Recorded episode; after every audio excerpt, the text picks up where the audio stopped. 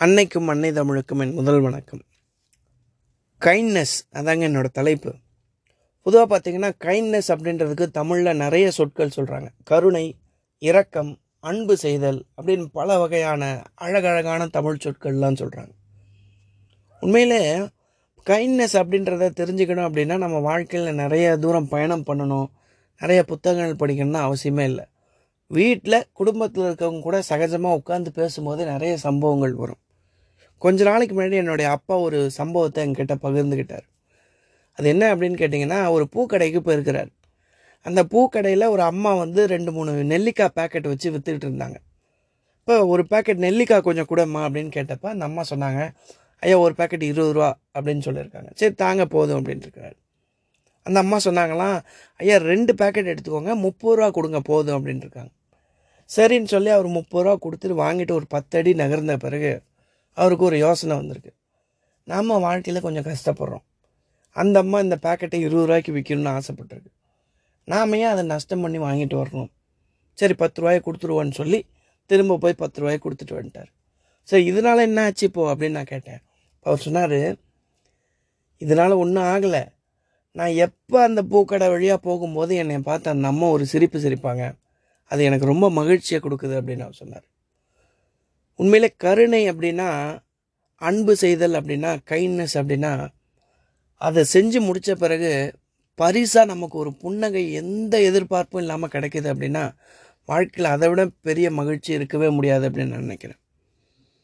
இன்னொரு விதமான ஒரு கருத்து நான் சொல்ல ஆசைப்பட்டது என்னன்னு கேட்டிங்கன்னா ஒரு மனுஷன் தன்னுடைய மனசாட்சியை பயன்படுத்தி சக மனுஷனுடைய மனசாட்சியை தொடர மாதிரியோ கேள்வியோ பதிலோ எது கேட்டாலும் திரும்ப கருணையோ உண்மையும் மட்டும்தான் வெளிப்படுமே தவிர வேற பொய்யோ பித்தலாட்டமோ வெளிப்படுறதுக்கு வாய்ப்பே இல்லை அப்படின்னு ஒரு சம்பவம் நான் கேள்விப்பட்டேன். அது என்ன அப்படின்னு கேட்டிங்கன்னா எஸ் ராமகிருஷ்ணன் அப்படின்னு சொல்லிட்டு மிகப்பெரிய ஒரு எழுத்தாளர்.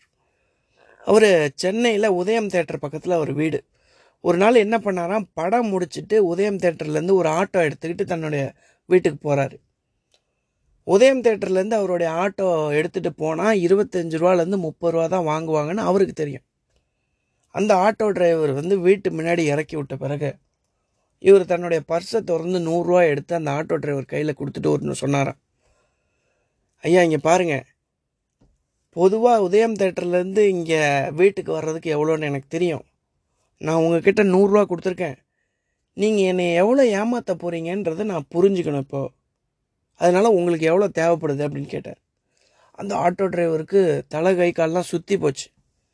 என்ன இவர் இப்படி கேட்குறாரு ஐயா நீங்கள் கேட்கறது ஒன்றும் புரியல அப்படின்ன உடனே மறுபடியும் சொல்கிறாரு இங்கே பாருங்கள் சார் உதயம் தேட்டர்லேருந்து என்னுடைய வீட்டுக்கு என்னை கூப்பிட்டு வந்து விட்ருக்கீங்க அங்கேருந்து இங்கே வர்றதுக்கு எவ்வளோ காசுன்னு எனக்கு தெரியும். நீங்கள் இப்போ நூறுரூவா எடுத்துக்கலாம் எழுபத்தஞ்சு ரூபா எடுத்துக்கலாம் ஐம்பது ரூபா எடுத்துக்கலாம். என்னுடைய விஷயம் என்னென்னா நீங்கள் என்னை எவ்வளோ ஏமாற்ற போகிறீங்கன்னு நான் தெரிஞ்சுக்கணும் அப்படின்னு அவர் சொல்கிறார் அப்போ மறுபடியும் அவர் பார்கெயின் பண்ண வர்றார் சார் பெட்ரோல் விலைலாம் கொஞ்சம் ஏறி போச்சு. எனக்கு அந்த விளக்கமே தேவையில்லை சார். எனக்கு எவ்வளோ காசுன்னு தெரியும். நான் உங்கள்கிட்ட நூறுரூவா கொடுத்துருக்கேன். நீங்கள் இந்த நூறுரூவாயை எடுத்துகிட்டு எங்கே போனாலும் பரவாயில்ல. இல்லை இருபது ரூபா மிச்சம் கொடுத்து சார் எண்பது ரூபா ஆச்சுன்னு சொன்னாலும் பரவாயில்ல. நீங்கள் இந்த நூறுரூவா கையில் கொடுத்துட்டேன். உங்களுக்கு இப்போ எவ்வளோ தேவைப்படுது? அப்படின்னு அவர் கேட்டாராம். அந்த ஆட்டோ டிரைவர்னால் ஒன்றுமே பண்ண முடியல. ஒன்றுமே பண்ண முடியாத உடனே ஆட்டோ டிரைவர் சார் இருபத்தஞ்சு ரூபா கொடுங்க சார் போதும் சார் அப்படின்னு சொல்லி எழுபத்தஞ்சு ரூபா மிச்சம் கொடுத்துட்டார்.